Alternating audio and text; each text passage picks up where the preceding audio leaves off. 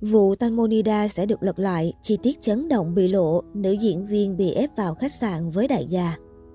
Sau thời gian điều tra, cảnh sát Thái Lan đã tổ chức họp báo để đưa ra kết luận cuối cùng về vụ nữ diễn viên Tangmo Nida qua đời. Đại diện phía cảnh sát cho biết ngôi sao phim Chiếc lá cuốn bay Tangmo Nida rơi xuống sông là tai nạn, không có dấu vết bị hại. Sau khi khép lại quá trình điều tra, thi thể của Tangmo Nida cũng đã được người thân thực hiện nghi thức hỏa táng theo phong tục địa phương. Tuy nhiên, điều khiến nhiều người không ngờ được rằng trên trang cá nhân của Tangmo Nida bất ngờ xuất hiện một loạt các bài đăng mới. Qua điều tra, cơ quan chức năng đã giải mã được người đứng sau vụ việc này. Theo cơ quan chức năng, một người đàn ông có tên là Ban Shack đã cài đặt những bài đăng trước trên tài khoản Facebook của Tangmo để lên đúng khung giờ. Được biết, Ban Shack có gốc Pakistan, hiện đang sinh sống tại Mỹ. Trước đây, người này từng đến Thái Lan để làm giáo viên dạy tiếng Anh và tham gia vào nhóm đua xe của Ben Raisin, chồng cũ của nữ diễn viên Pazna Papa. Ban Shack đã bị trục xuất khỏi Thái Lan vì nhập cảnh bất hợp pháp và vướng vào nhiều điều tiếng với các ngôi sao TV như MC Noom Khan Chai, MC tiến sĩ Panida Siriyutiotin, Papa, cựu idol mạng Noe. Đáng nói hơn, điện thoại và tài khoản mạng xã hội của Tangmo là do chính tay mẹ nữ diễn viên, bà Panida Siriyutiotin gửi cho Ban Shack. Luật sư Decha, đại diện của bà Panida, cho hay vì thấy có một vài ảnh bị mất trong bộ nhớ lưu trữ, bà Panida định mang ra cửa hàng sữa nhưng cảm thấy không an toàn. Thế nên mẹ Tangmo đã gửi điện thoại qua đường bưu điện với chi phí 2.000 baht, hơn 1,3 triệu đồng để nhờ Ban Shack khôi phục dữ liệu. Bên cạnh đó, phía Ban Shack cũng cho biết mẹ Tangmo và luật sư Deja đều đồng ý cho mình đăng tải những hình ảnh lên tài khoản của cố diễn viên. Ban Shack sau đó đã thừa nhận rằng các bài đăng mới trên trang cá nhân của Tangmo đều là do anh ta. Ban Shack nhấn mạnh rằng anh đã khôi phục được dữ liệu vì muốn làm rõ sự thật về cái chết của nữ diễn viên.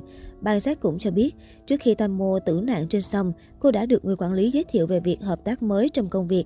Thế nhưng Tangmo không ngờ, người quản lý đã bắt tay với người khác, lừa cô tham gia bữa tiệc trên du thuyền, chủ yếu là đưa nữ diễn viên vào khách sạn với một đại gia.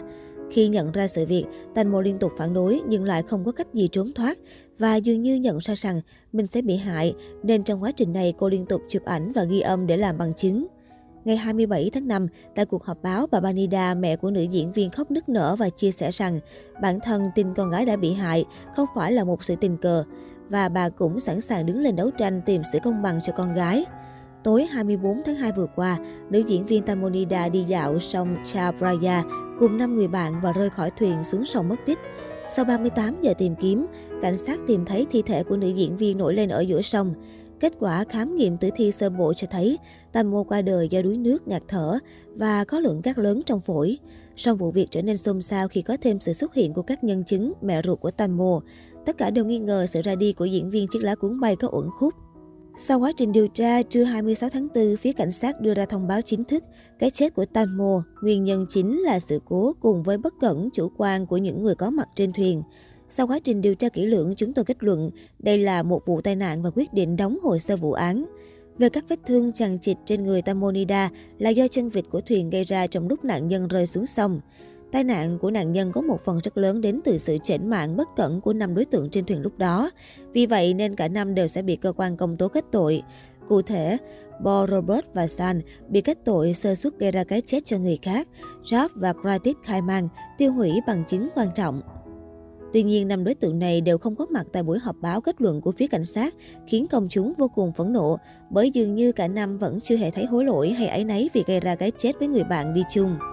Trước đó, trang Nine Entertainment cũng đã hé lộ mức án tù dự kiến của 5 nhân vật này, bao gồm Bo là hơn 17 năm tù, Robert hơn 15 năm tù, San hơn 10 năm tù, Ratit và Job hơn 5 năm tù.